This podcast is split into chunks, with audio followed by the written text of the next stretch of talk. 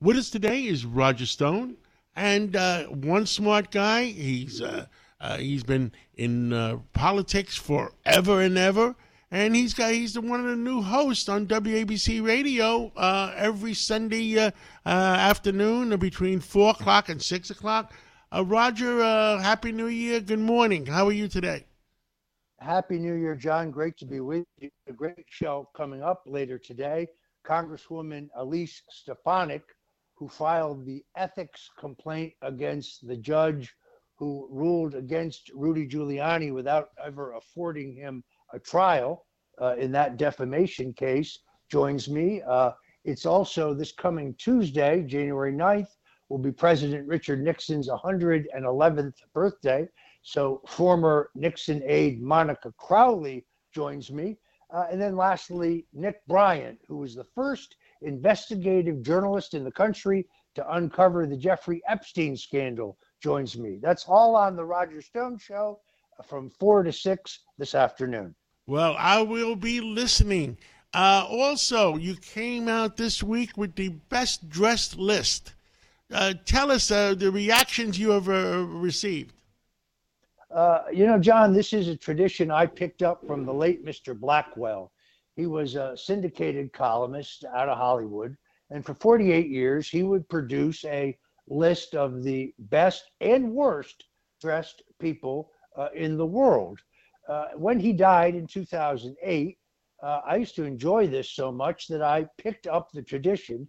So now, uh, with two years off, but for 15 years, I have produced such a list. Incredibly, uh, two uh, of the personalities at WABC, Larry Kudlow, who is so well dressed that he actually has been placed in our lifetime achievement category, and Greg Kelly both made the list. Now, uh, you know, I try to be nonpartisan. There's nothing political about this at all. So, Mayor Eric Adams, his politics are not mine. We probably don't agree on much, but I have to admit He's one of the best dressed people in the country, certainly the best dressed mayor since, oh, I don't know, Beau James, Jimmy Walker. Uh, now, some, including our own uh, Sid Rosenberg, have quibbled with my choices, but you can go to stonezone.com or you can go to the WABC 77 WABC radio website and see the entire list. I got to tell you, John, it's getting harder and harder to do coming up with a list of the worst dressed people in the country uh, or the world uh, Vladimir Zelensky, the president of Ukraine, or Jill Biden, the first lady of the United States. That part's pretty easy. But coming up with a list of dandies and swans who are particularly well dressed, that's getting harder and harder. Uh, Roger, uh, I understand that, and uh, uh, I am in the no dress list because I, I never pay more than ninety nine dollars for my sports jackets. Uh, uh, tell us, uh, we got we got primaries coming up in the next uh, few weeks. Uh, give us your pulse of where do you think we are. Uh, I'm happy to do that. So you have the Iowa caucuses coming up in less than two weeks. Now remember, this is all about the expectation game. Uh, and uh, Governor Ron DeSantis has set the expectations for himself extraordinarily high.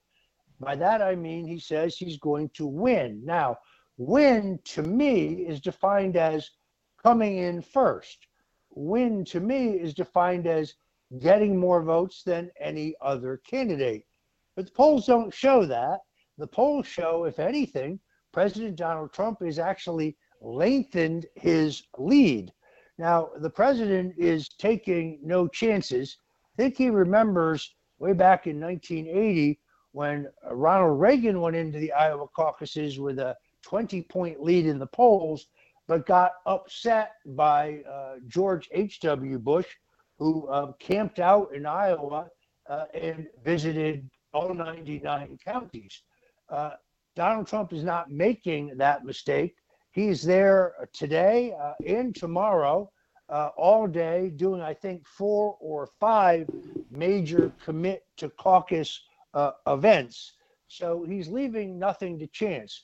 Here's what the media will focus on, John Who is second? In other words, if Nikki Haley, who is coming on strong with heavy, heavy uh, cable television, broadcast television, and digital advertising in Iowa, overcomes Ron DeSantis, who's put a, a hard year's work uh, into traveling to all 99 counties, uh, it doesn't really matter. Here's what the headline will be Haley defeats DeSantis in Iowa in upset, subhead, Trump wins as expected. Uh, that would, of course, give Haley huge momentum going into the New Hampshire primary, which is only one week later, where independents are also allowed to vote. Understood. Uh, and uh, uh, any idea, any feeling who, how many, which candidates uh, uh, President Trump is uh, possibly going to put in the number two spot? You know, John, I spoke to the president about this on New Year's Eve. I also spoke to him a little bit about it on Christmas Day. Uh, the truth is, uh, if he has a short list, it is known only to him, uh, with this exception. This idea that he has already decided or is inclined to take Nikki Haley for vice president is entirely untrue. He specifically said that he, that is not his plan. Uh, now, he didn't say he had ruled her out, but he went on ad nauseum about the problems of her candidacy. Uh, I think he's personally offended because she promised him to his face that he ran again, she would not run. And she has broken her word to him. And uh, well, in politics, as in business, your word is important. And then, of course, their views are antithetical on foreign policy. We had no new foreign wars under Donald Trump. In fact, he got elected by pledging to end our involvement in these expensive uh, and bloody foreign wars. Whereas Nikki Haley is uh, uh, is an interventionist. She's a neocon uh, who uh, would ship billions more to Ukraine, something Donald Trump is very skeptical about. So all of this talk of a Trump Haley ticket uh, is uh, is uh, really being pushed by Ron DeSantis and the other opponents of Donald Trump uh, as a wedge.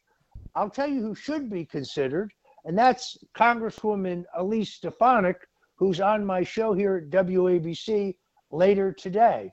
That woman is really a fighter, a strong supporter of the president.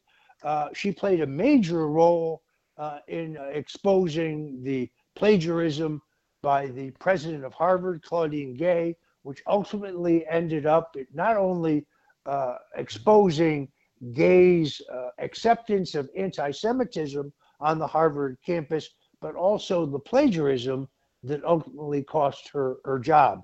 I think Elise Stefanik should be on the list. Understood.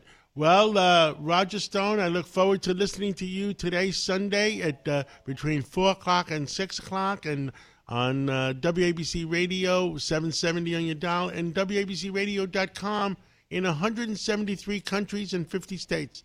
Thank you so much. John, God bless you, and Happy New Year. Happy New Year.